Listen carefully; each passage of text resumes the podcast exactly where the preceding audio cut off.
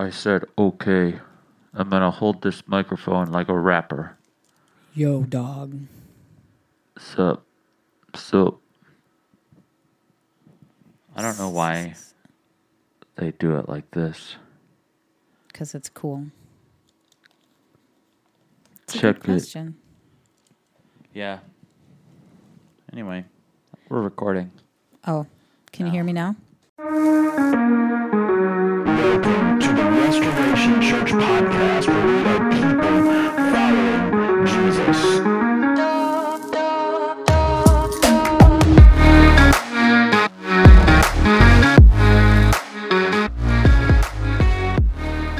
What's going on, everyone? My name is Brian Williams, and I am the pastor of Restoration Church in Traverse City, Michigan. Thanks so much for allowing us into your digital life and tuning in to this message.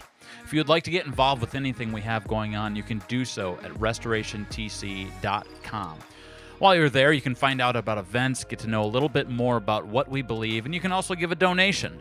Now, we're set up a little different than most in that we have a community account where 100% of your donation goes directly back into the community, both locally and globally. We've partnered with organizations like Freedom Builders here in Traverse City, World Orphans, and Charity Water. We also have an overhead account that helps fund the mission and vision of the church. Our vision is people following Jesus, and our mission is transparency, community, and change. Thanks again for checking out the message. Now let's get to it. Goodness gracious. Great balls of fire. We are here at the podcast studios, which is also the office, which is also the chapel, which is also the Friends Church in Traverse City, Michigan. So it's a very hyphenated building. And cold. And cold.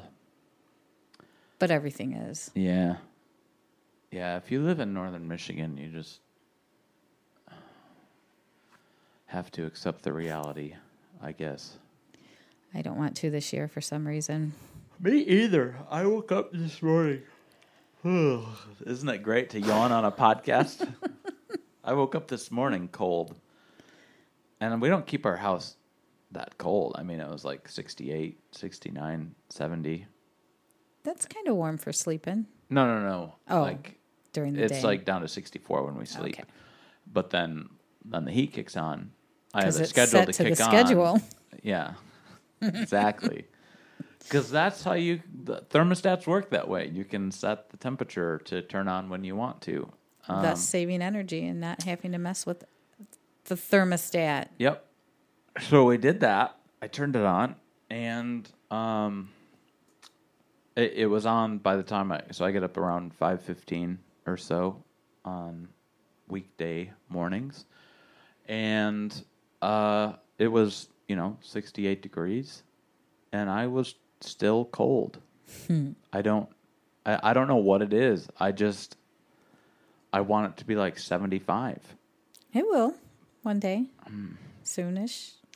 6 months? Yeah.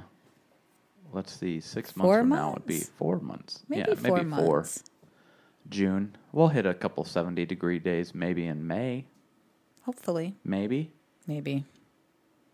We also might get a little bit of snow in May. Yes, I've learned not to plant flowers in May until at least Memorial Day. Our first weekend up here in the very first time we were up here, not on staff, just we were leading worship, filling in. And that Sunday morning, it was May 2nd. And there was snow falling on. That's insane. And I said, what am I doing? I think the year we moved here we moved here in 2004. And that spring for Easter, we were going to go downstate, and Easter was in mid-April that year, and it was a huge snowstorm. So we did not go downstate. We went to a friend's house here in town because we couldn't drive 4 hours. And that's why we use colored eggs up here in Michigan for Easter egg hunts. Because you have to find them in the snow. Correct. They have to be bright. Yeah. Ukrainian Easter eggs. Those are cool. They're extremely detailed works of art. Google them. Google a Ukrainian. So what you're saying is they make these eggs extraordinary. Yes, they take an ordinary egg. Yes. And they do something extraordinary with it. Wow. Which may or may not be the theme of this podcast. What a segue, man. I'm impressed with us, I have to say. Yep. That was pretty good. I think we should just end it there. And thanks for being a part of the podcast. We'll see you Sunday, folks. We thought last week's was short. This week was even shorter. Hey, listen, we moved into the new space-ish. New space-ish because... It's still in the same building. Still in the same building. Not necessarily the future space for all time, but it's another step. Correct. And I think it went well. Yes. The reason the podcast was short last week was because I was working on all of it and getting it all set up and ready. So for those of you that came out, thanks for being a part of it. Thanks for showing up. Sometimes I add things onto a sentence and I don't know what the next word should be because I'm basically just going to repeat the same thing that I just said, just in a different way. Which would be repetitive and redundant. And also repetitive at the same time. Yes. Yeah. So anyway, thanks for coming out to that and being a part of it. It was a bit of work to get done, but we got it. And there were several people that came and helped out along the way. So it was cool. If you want to, I think Saturday evenings, I'm going to have a setup crew. We're just going to set up on Saturday night because there's little things that need to get set up for Sunday morning. Get chairs out, get tables ready, that kind of thing. So if you'd like to be a part of that... You could come out and have a beverage. We won't stop you. What time? Good question. I'm going to say 7. What time's the bar close? Not till like 10 or 11. Oh, yeah, it's Saturday. Yeah. 7's a good time. I think 7's good. Post-dinner. Mm-hmm. Not too late. Yeah, it doesn't take very long, especially without... It takes an hour. If there's many hands, make light of work. That's a rumor. That's a Chinese proverb. I like that better than Sunday morning. Oh, it's so much better than Sunday morning. Yeah. Yeah. And the space, I don't know what I thought it was going to look like, but that wasn't it. It far exceeded my expectation. Okay. Far exceeded my expectation. Because I had seen the space before, just when it was whatever it was, and all of Russ's tanks are back there and cans to be. Yeah. Like, I was looking for Laverne and Shirley, but since they're both dead now, they're not back there bottling beer. Is that what they did? It's an old reference. I know. Laverne they worked in Milwaukee at a brewing. They bottled beer. Oh. They did it their way. That's true. Like Frank Sinatra. Saint. Nobody can talk Here's today. The problem, okay? Last week I worked a lot of hours, and I was telling myself this morning. I'm probably going to put it on social media at some point because... Is any thought actually true until you put it out there? Nope. That last week I felt pretty good. Like I was like, I'm feeling good. I can do all this. But I was just robbing myself of energy for this week. You know the old adage, robbing Peter to pay Paul? Yes. Essentially is what I was doing. Peter's back. He wants what's his. Yeah. Because you robbed him last week. That's true, and that's the energy this week. And even though I'm twice as old as you, you're not 20 anymore. I'm not. Takes a minute to recover from a long week, and evidently pneumonia. Apparently. Don't worry, it's just COVID. Oh, good. I'm good then. I'm joking. Everyone's shutting off right now because they don't want to catch it through the airwaves. Yeah, it can happen through the airwaves. It's coming. Catch in my throat. Anyway, so it's still there. Get it out. So I am dying. Well, die quieter. Sorry. I know it's not good for audible podcasts. Yeah, either so I can't form words. I'm going to read you a story while Brian leaves the room. Together, or string a thought together. I don't know what's happening.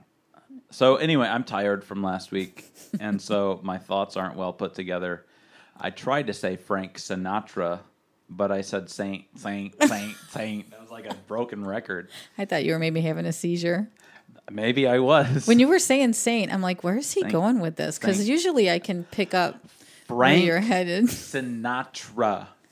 Also did it his way. Yes, that's what I was trying to say. Well said. Okay. Well, so eloquent. Well done.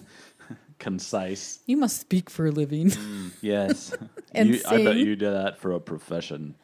You're a professional talker. And singer. Yeah. Singer, I just have to remember chords and words. No, I'm out. I'm tapping out. Okay, so anyway, that's the space. That's what we've been up to. That's why I'm not coherent today. I say that a lot. I think I'm just not coherent. In general. Yeah. What's good? What's on the agenda for today? I think on the agenda for today really is being extraordinary with the ordinary. Much like this podcast. Yes. Duh. I'm using my words. Well, I was thinking about your message, which I often do, and then I write the questions, and then sometimes the questions don't even address like what I end up thinking the main point is. And this idea, especially in this time of just living an ordinary life, because nobody wants to be ordinary. Ask YouTube and TikTok and whatever else is out there. We want to make famous and be famous. Like we all want to be influencers. Yes. Yeah. But in our everyday lives, what are we doing and how are we living? And I was thinking about that too, because when I first saw the new space, it was on Saturday because Russ was having his 15th anniversary party, and there was a band there that I had never heard, and they were so fun. Yeah.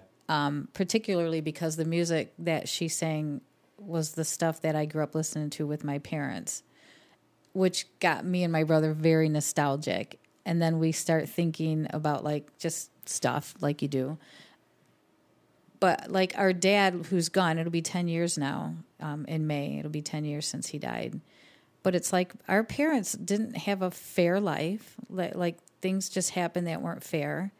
We grew up in a city, big deal. Lots of people did.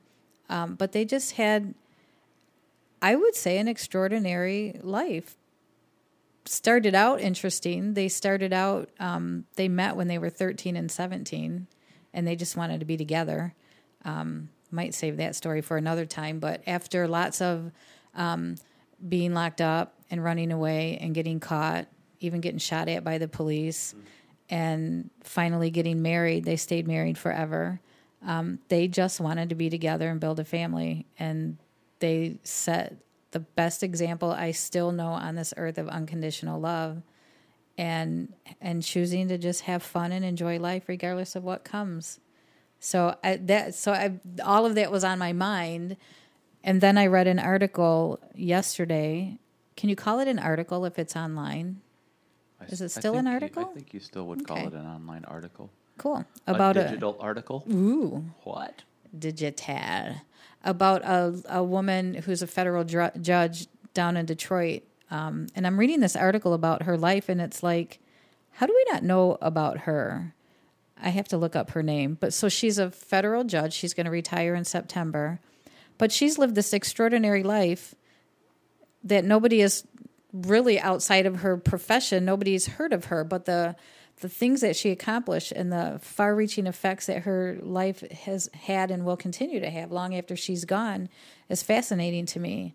And so the question today and the fun thing to talk about is, what are we looking for? What are we searching for? What are we spending our days doing while the ordinary things around us are just falling by the wayside.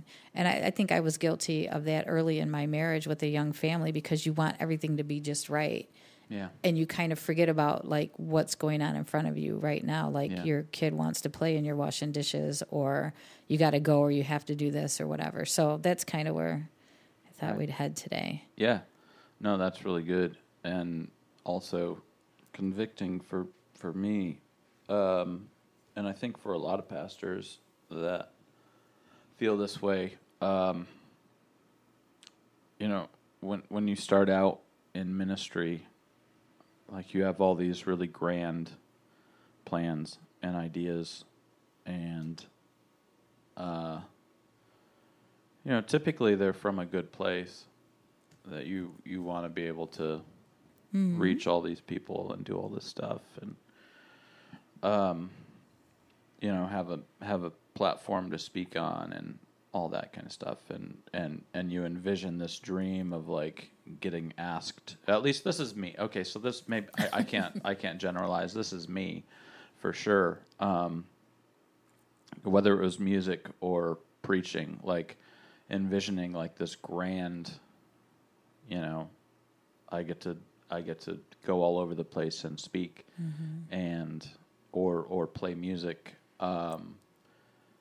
And, like, man, we just think about this huge, like, wow, how big that could be. Like, people would know my name and they would, you know, come and hear me preach a sermon. 'Cause I would, when I was, I wasn't always in ministry. I did like gravestone work. I think we've talked about this before. Yeah. Like, I worked on gravestones basically, in a production area. I would, like, we'd sandblast these gravestones, and you know, it was pretty, I don't mean to say it, but it's pretty mundane work. I mean, just, you're detached from it. You bring the stone in, there's a stencil on it, and you just push a button, and the sandblaster goes back and forth, up and down, until it's done. And then you'd have to spray paint it or whatever, and then clean it off, and you're done with that stone. Moving on. Yeah. Yeah. And so I would just listen to, this was before podcasts were a thing, but I would listen to sermons, specifically like Francis Chan. I think I listened to every single Francis Chan message in the span of like 6 years that I worked at this place. And you know, you just have that idea, like, okay, this is what a pastor does. This is what I'm going to disregard, you know, the local church that you're a part of, but, like, this is it. And you have all these really grand ideas of doing something amazing. And in your mind, amazing is how many people are going to be there. Yeah. How many places can I speak at? All this other kind of stuff. How many people know me and recognize me? Yep. And so, having that dream and that vision, and then facing the reality of 99% of the preachers out there, nobody knows, or very few people know. Mm-hmm. And is that enough? You're not going to amount to this grand plan that you think you had thought up. But then what matters is, how did I treat people along the way? Like, how did I do as a local pastor? Regardless of how well I speak or don't speak, or am coherent or incoherent, or how well I can lead worship, or if I sang all the songs wrong, like, how was I impacting people around me in the day-to-day? Yeah. And, you know, just having that. And that's something I struggled with for a while. Even in planting Restoration, having those things, and I've made it known before, like, you know, going, like, I love preaching, but I don't necessarily love after the sermon or before the service, where I'm having to just mingle and chat. Not that I don't want to chat or mingle, it just gives me anxiety, and I'm working to overcome that. But I had somebody tell me, you know, if you're not connecting with people off of the stage, quote unquote stage, because up until this past Sunday, we didn't have one. We have one now. But how you're connecting with people on and off the stage is how they're going to connect with you when you're on it and preaching. Oh. Otherwise, you're just going to be fill-in, like you're a speaker. You're not a preacher. Or a pastor. Mm-hmm. Yeah. So you're just it's just another speaking engagement. And the difference between a pastor and a speaker is how you are interacting with the people around you. So I was like, ugh. Bet you liked hearing that. Yep. Yeah, it was my favorite thing in the world. And so that was when I decided, like, okay, I've just got to get better at this part of it. And that's just all that to say, that's just doing the ordinary things extraordinary. Like, mm-hmm. And I'm not doing them extraordinary. It's and then I read this book, or am reading this book. I haven't finished it, much like most books, called The Imperfect Pastor. And it just goes through, like, this preacher had all these grand ideas, you know, all this stuff, and was getting asked to speak in all these places, and then got divorced. And his whole life came crashing down, and realized that he was chasing after the wrong thing. Mm-hmm. And honestly, when I started reading it, I was like, yeah, but my motives are different, you know, like, no, but they're really not. And we know what they say the road to hell is paved with anyway. Good intentions. Oh. Good intentions. That's true. Yeah. Yeah. Yep. Yeah. And so, like, when you talk about that, like, it's just...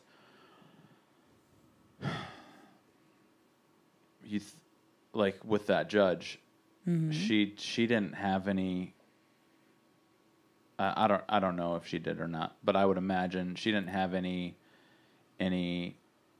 goal of, like, becoming a federal judge. It was just like, what's the next step right. I need to take? What's the next thing I need to do? And then just going there. What's funny is she wanted to be a journalist. Yeah. She grew up in Detroit. She's one of 7 children, so they were kind of poor in the 60s. And she always wanted to be a journalist. And so she went to college and applied for a job. And they said, you're a really good journalist, but we already hired a black writer. And so they didn't hire her. Mm. And so she was like, fine, I'm going to law school. I'm going to make a difference that way. So she did. Her name is Victoria Roberts. I looked her up. Oh. So here's this. I've never heard of her before yesterday. Mm-hmm. So here she is going back to law school, had a great career as an attorney, then became a judge, and then President Clinton appointed her in the 90s as a federal judge. And she's known for, this to me is doing, and I'm going to get back to what you were saying because I'm going to push back a little. Okay. So she's sitting on the court, and her most famous case, again, I live in Michigan, and I didn't know this. It was in 2012, and there was a family on trial for domestic terrorism. And so the federal prosecutor presented their case. There's a jury, the whole trial and everything. At the end of this 2-week trial, they call her gutsy. I call it, yay, somebody did the right thing and didn't care about what other people thought. She threw the case out. Instead of sending it to the jury, she said, there's no evidence of a crime here. You guys haven't proven anything. There's not even enough evidence that there was a crime. Dismiss the case and let the family, they had been in jail for 2 years awaiting trial. And that was it. Anyway, she's well respected. Even somebody in the article I read said, even if she decided against your case, you still left feeling good for having been around her because she just was a good judge and a good person who did the right thing. And so that's how she's being remembered. And to me, that's what it's about. Like, how are you going to be remembered when you move on or whatever? Yeah. I was going to say die, but you're in your 30s. Anyway, knock on wood. I'm not jinxing anyone. But, like, how I'm thinking, well, you're obviously your profession is important. It's your lifestyle and you've called to it, but you also have 4 children and a wife. Yeah. You know, and what kind of memories are you creating? That's the ordinary stuff. Right. When I think about my growing up years, I didn't even know I was poor until I went to college and was like, holy cow, I didn't realize I grew up poor. Yeah. Because the mundane, everyday stuff wasn't mundane and everyday all the time. And and how are your kids going to think of you when they're not around you, when they grow up and move away or whatever? Yeah. they're going to have great memories from what I've seen. Yeah.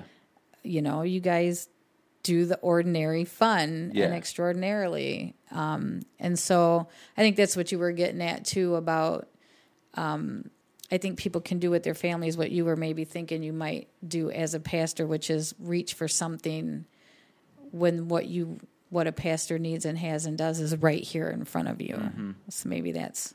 Yeah. Yeah, I mean, just as a pastor, you think about the bigger stage, the bigger thing, the bigger all that kind of stuff, and thinking like you're not going to make a difference until you get to that point. Right. You know, and so that's... I guess that's kind of what I was saying, is we lose sight of doing the ordinary in the pursuit of what we perceive to be extraordinary. Huge, yeah. And so we won't do the ordinary extraordinarily. We just want what's extraordinary. Yeah. And refuse to do the stuff that's going to, like, just this idea of just put your head down and just get to work. Just start working and let whatever path you're supposed to be on take care of itself. Mm-hmm. Just go, just do it. Nike, we got Nike back. Would have a better studio with better heat if we had Nike. We totally, yes, I would agree. And again, not tooting my own horn at all on this. I don't like doing that even a little bit, but, it really stuck with me when a friend of mine, as a pastor, and he said, this was several years ago, he said, people come up to him, this was at the last church I was at the Tabernacle, it was John, I can say it, I don't care. John Vermilia said, he said people come up to him from time to time and want to speak at his church. You know, want to speak at the Tabernacle, want to be, you know, use the platform that's been created there. Mm-hmm. And John's not a selfish person. He's like, whatever, I don't care. But we're very particular about who speaks and when they speak and what they speak on, and all that. So they're protective of the stage as well.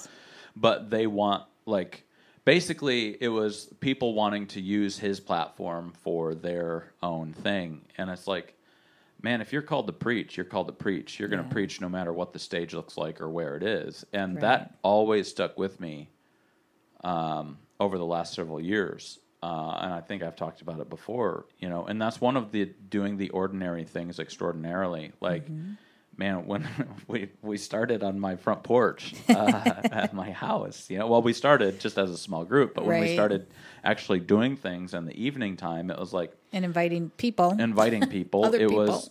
We're just going to do it at my front porch because that's what we have. And we started with zero things, and so like literally zero. We had nothing to start with, and then we moved to the Civic Center and used that for 6 weeks because we could, because it was super cheap to rent that out, and then when we got to the brewery, like. You just do it. You just keep going. Yeah, you're called to start a church and preach, so you started a church and you preached. Yeah, yeah. And regardless of what that looks like now or in the future, I mean, you know, and in my head I envisioned, yeah, you know, there's going to be so many people. We're going to start all these other brewery churches and stuff, and I don't know. That might still happen, but. The reality is, you know, there's... Well, we were going to build a brewery to fund the church. Right, yeah. That was going to be an all-inclusive thing. Yeah. And that didn't happen. Yep. It was a cool idea, and maybe, again, who knows, but right now... I'm thinking of the movie, I don't even know how old this movie is, and I've only seen it once. I don't remember why I watched it. Mr. Holland's Opus with Richard Dreyfuss. Yeah. He spent his whole life wanting to write this massive piece of music that nobody would ever forget. Yep. And what he had done was touched all those students' lives over decades of teaching. Mm-hmm. Oh, my goodness. That just reminds me of an article I read. Digital article. There's a teacher that was retiring because he had cancer. And he made such a profound effect on his students. They came from everywhere. Oh, I wish I could remember more details. But I can see the image that came with the article of him sitting in the upstairs window looking outside, and all of his students were lined up thanking him for what an awesome teacher he was and what a profound effect he had on them. He may have been a music teacher. Yeah. Just to come cheer him up. Yeah. So, you know, you spend your whole life teaching in a public school. You're not going to get a lot of notoriety for that. But the countless lives that you've affected. Right. That, to me, like, what...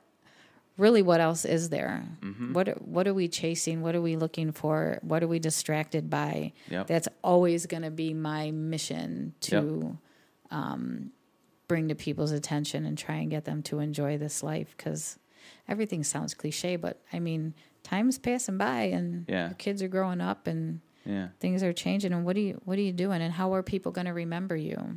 And you think about that teacher, and I don't know, maybe you're like me and you're like, man, what would I feel like in that moment to see all these people come together for that, you know?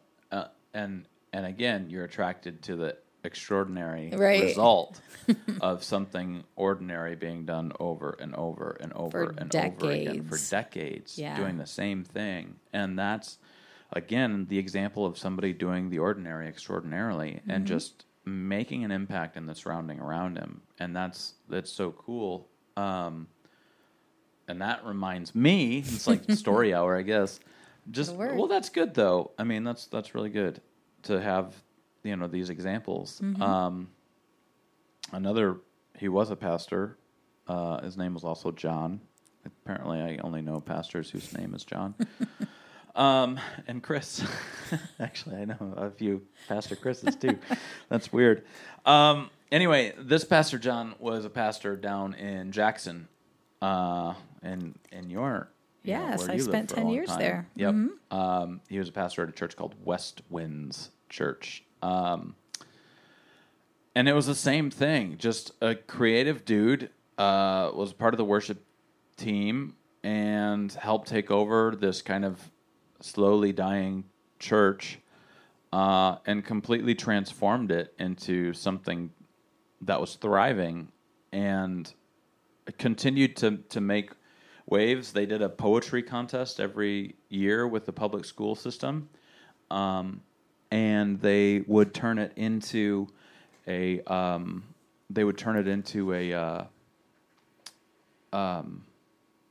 I trying to say? I don't know. They would turn it into a song. They would turn it into a song, and like whoever the poetry contest winner was, like the worship team would turn it into a song. That's cool. And what would happen is the public school system would bus in all of these public school kids to their church to be a part of this poetry contest. And like the impact that made, I mean, you've got the public school system, and somebody might get mad about this if they're not church people or whatever, like bringing in all of these public school kids to a church to be a part of something. Like, how often have you heard that before? But it's just a guy doing the ordinary things extraordinarily. And then when he left Jackson to go to California, he, the community threw a party for him, like a going away party. Not the church, the community. Yeah. And he was super involved in the community, and so that's what they did. He went down there, was out of church for a while, then he started a restaurant 3 days before COVID hit. Much like starting a church a week before COVID shut everything down. And and he's, you know, he's written books and stuff, but it's just somebody doing the little things right, and that continues to just make a dent. So, and as an aside, there is no such thing as separation of church and state. So it's always funny that we throw that caveat in there. Can you believe that the public schools are busing, and somebody might get mad? Because somebody will get mad. I mean, somewhere someone's complaining, but nowhere in our Constitution or our government is there anything that says there's a separation of church and state. So I defy anyone to defend that. Where do we get that from? It's the twisting of words for an agenda. Oh. We have there is very specific language about not establishing a religion. Yeah. right?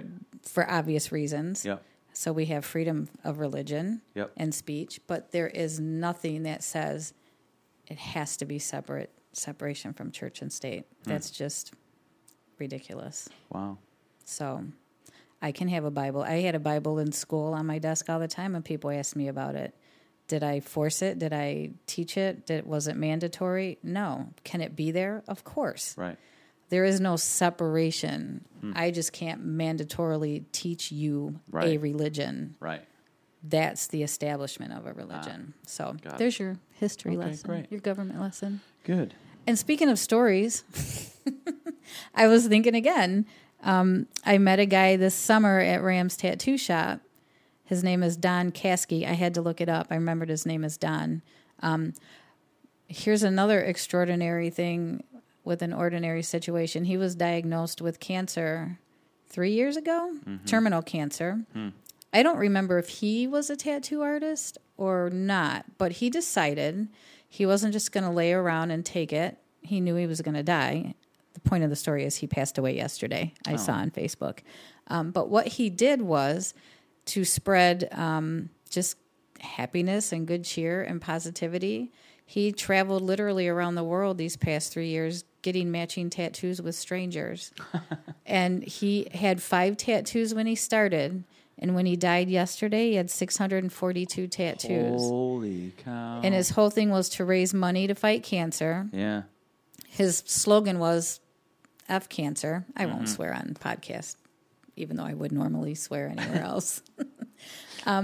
But to just not sit back and, like, I don't know what I would do if I was diagnosed today with terminal cancer. I probably would have one hell of a long, a very long pity party. But he traveled, and he just wanted to connect with people and meet people and enjoy what time he had left. Yeah. And so his premise was, I will travel from tattoo shop to tattoo shop. Anyone who wants to show up, let's pick matching tattoos, and we'll get matching tattoos. And if you want to donate to cancer research, cool. Huh. And so I was scrolling through his Facebook page yesterday. People from all over just talking about the profound effect he had on their lives just by being happy and cheerful and positive in a very negative situation. Yeah. I just think that's pretty cool. Yeah, that is cool. Yeah. And we get this whole, like, this idea, in case you weren't around, is from wherever I preached from, Luke 2. Luke 2. Where Jesus gets left behind at the temple. And it's a very human story, but there's good themes for it. At the end of it, it says that he submitted to his parents, and that he grew in stature and wisdom and favor with both God and man, just by living, like, for the next 18 years of just doing ordinary things, but doing them to perfection, and all of that preparing him for ministry he was about to do. And what's funny is there is nothing on record that we know of what he did between the ages of 12 and 30. But it's enough. It's in Scripture saying he grew in stature and favor and wisdom with God and men. So he obviously did something, like you just said. I also like in this passage where you spoke about the festivals, which I love. Special occasions and holidays. Our family did those fun, and how they became optional over time, but his parents still observed them. Yeah.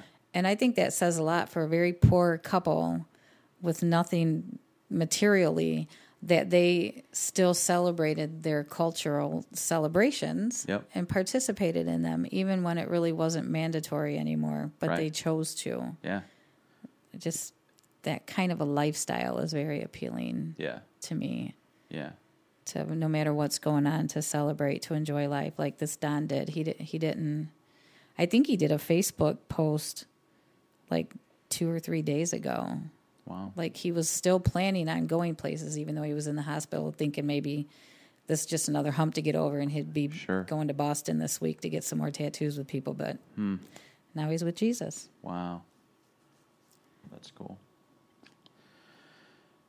Yeah, well, that was the topic for this last week. It was. There's still one ending note we can end on. Okay. When did it become ordinary or acceptable? Maybe I'm opening a can of worms at the end here, but there's a trend of the adulting is so hard. You mentioned it on Sunday.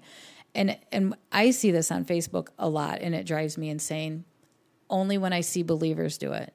If people that I know profess to follow Christ start putting this stuff on Facebook, it drives me crazy because I think it's slandering Jesus. Yeah.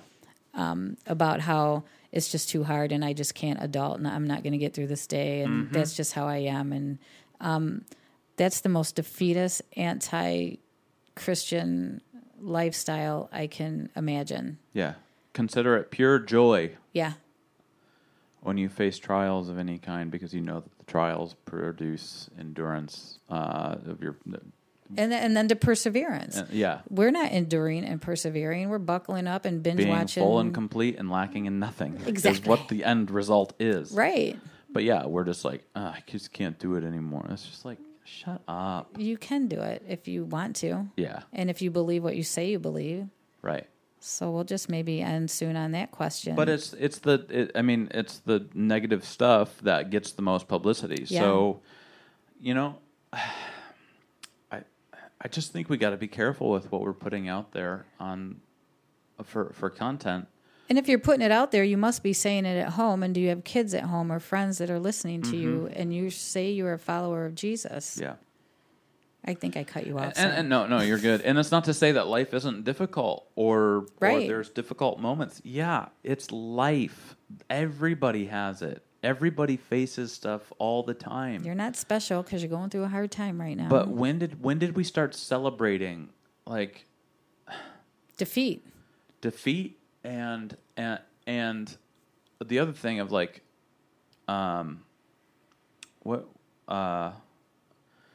celebrating defeat and like putting your spouse down or like there's videos and stuff of just like I don't know, I just like. Or even, like, embracing the craziness. Maybe that's what I'm looking at, too. Accepting it. Yeah, accepting it. Like, you know, like, ha, ha, ha, isn't this so funny that, you know, that my children run my life. Or like, that I don't have any time for a date with my spouse. Or what's the other one I've seen? Like I can't even think of them right now, but just all of these little trends that are just that are making it normal to just be defeatist and letting chaos rule our lives. That's the word. And it's really disheartening to see all of that stuff going on. And it's like, where do we see that in Scripture? I would love for somebody to point it out to me. Yeah. Where it's okay to stay there. Yeah. And celebrate it. Yeah. And I'm not saying we can't get there. We all can get there. But then to be like, you have to accept this for who I am. And like, this is just the way that I am. And this is the way that it is. And, you know, blah, blah, blah, blah, blah. I can't tell you how many times over... the last several years, I've heard people say, you know, I don't know, you know, marriage is just hard. It's like, maybe I'm an anomaly, but is it? Like, for me, it's not. I don't know, and I could be totally off base, but, and I probably am, I don't know, but I just hate that. Like, that's so defeatist again. Yeah. It's just like, oh, you know, marriage is just so tough and it's so difficult. It's like, well, are you listening to your spouse? Are you right. pursuing a relationship with your spouse? Or are you letting everything else around you in your life just come crashing down around you so that you can't even connect with your spouse anymore? But one day it'll get better and work out. Right. Yeah. Okay. So what are you doing today that's going to make it better one day for it's going to work out? When my job doesn't require so many hours, well, you could quit that job and get another one. when my kids stop running my life, well, you could tell them no, and then they're not running your life. Because guess what? When your kids stop running your life because they're out of the house, something else is going to run your life. Right. Or you're just going to have nothing left with the spouse. Yep. I mean, that's tale as old as time at this point, too. Yep. Most divorces do happen at that age because you've let other things run your life, and then you're like, I don't know you, I don't like you, I'm out. Yeah. Which isn't even a good excuse because you chose to marry this person until you die. Right. So, no, I don't know if I get more frustrated at the person who posts those kinds of things or the believer who comments on it and encourages it. Yeah. Because we know better. Mm-hmm. And if you don't know better, you're wrong. I'll just say it. Read your scripture and talk to God, because there's no reason to stay defeated. There's no reason to stay miserable and live in chaos and be overwhelmed. Yeah. There's not. Yeah. I'll die on that hill. Yeah, because I mean, when it comes to believers, I mean, because totally, we have the answer. Because the power of the Holy Spirit. Who, like somebody away from Christ, who's going to look at that, read that, mm-hmm. and want to be a part of that? Not many people. Because they're going to be like, Jesus hasn't done much for that person. And in fact, if you're working in ministry and living like that, they're going to come to the conclusion that not only has he not done anything, if you do follow him, look what he's going to do. Yeah, like he's proactive on it. And we're ambassadors. I don't remember where Paul, is it Paul that calls us ambassadors for Christ? That's a rotten ambassador. And not only that, it's no longer I who live, but Christ who lives in me. Right. Right. So if Christ is living in me, I'm going to embody Christ. I'm going to have characteristics of Christ. I'm mm-hmm. going to live like Christ. He gives us a spirit of power and love and a sound mind. Yep. Even if that sound mind is sound enough to know that there's a physiological imbalance and you need medication. Yep. Because he gave doctors brains to come up with the medication to help us if we need it. Yes. So we're not saying don't be honest about your difficulties and what's happening in life. Right. Like, life is hard. Oh, we've all gone through stuff. But don't just end there, though. Right. Stop putting on Facebook that you're a hot mess and that's just the way it is. Yeah, give a hope and a future for give an answer for the hope that you have. And some of us aren't showing the hope that we have. We're just showing the mm-hmm. hot mess that we are and not the hope that we have. And so you can go back on my Facebook, and if you want to, I don't recommend it because it's a lot of really stupid stuff on there, but you can go back through, and if I ever made any serious statements, about difficulties or something or other, I am always certain to end it with hope. Yeah. With it's found in Christ. It'll be fine mm-hmm. because I know whose I am. And so. And you can actually enjoy life and hang out with your wife and do stuff with your kids and have fun. Yep. What? Mm-hmm. That's crazy. True story. So, I don't know who we've now ostracized, but well, hopefully they have guts enough to tell us. Yeah. Yeah. We're so friendly. Yeah. So think about it. How do you want to be remembered? How right now, if you died right now, oh my gosh, I sound so cliche. Or if you moved away or something, how would people around you remember you? If you, think about that. Yep. Are you just just think about it. And I think I did put in the questions, do something fun this week. Yeah. Do something extraordinary with an ordinary. Yep. Make a celebration. Create one if you don't have something coming up. I agree. Do something. Yep. Go have fun. Indeed. Have fun 7 o'clock Saturday at Right Brain, helping set up for Sunday morning service. Please do. 7 Make it o'clock. A thing. We'll be there. Yeah. And so will you. We'd love to have you. You don't even have to RSVP. Nope. We'll be there. Just show up. Yep. Okay, well, keep being ordinary. Or not. Be extraordinary in your ordinariness. There you go. Like Victoria Roberts. Yeah. Google her. Yeah. Do it. All right. Cool. Peace. Bye.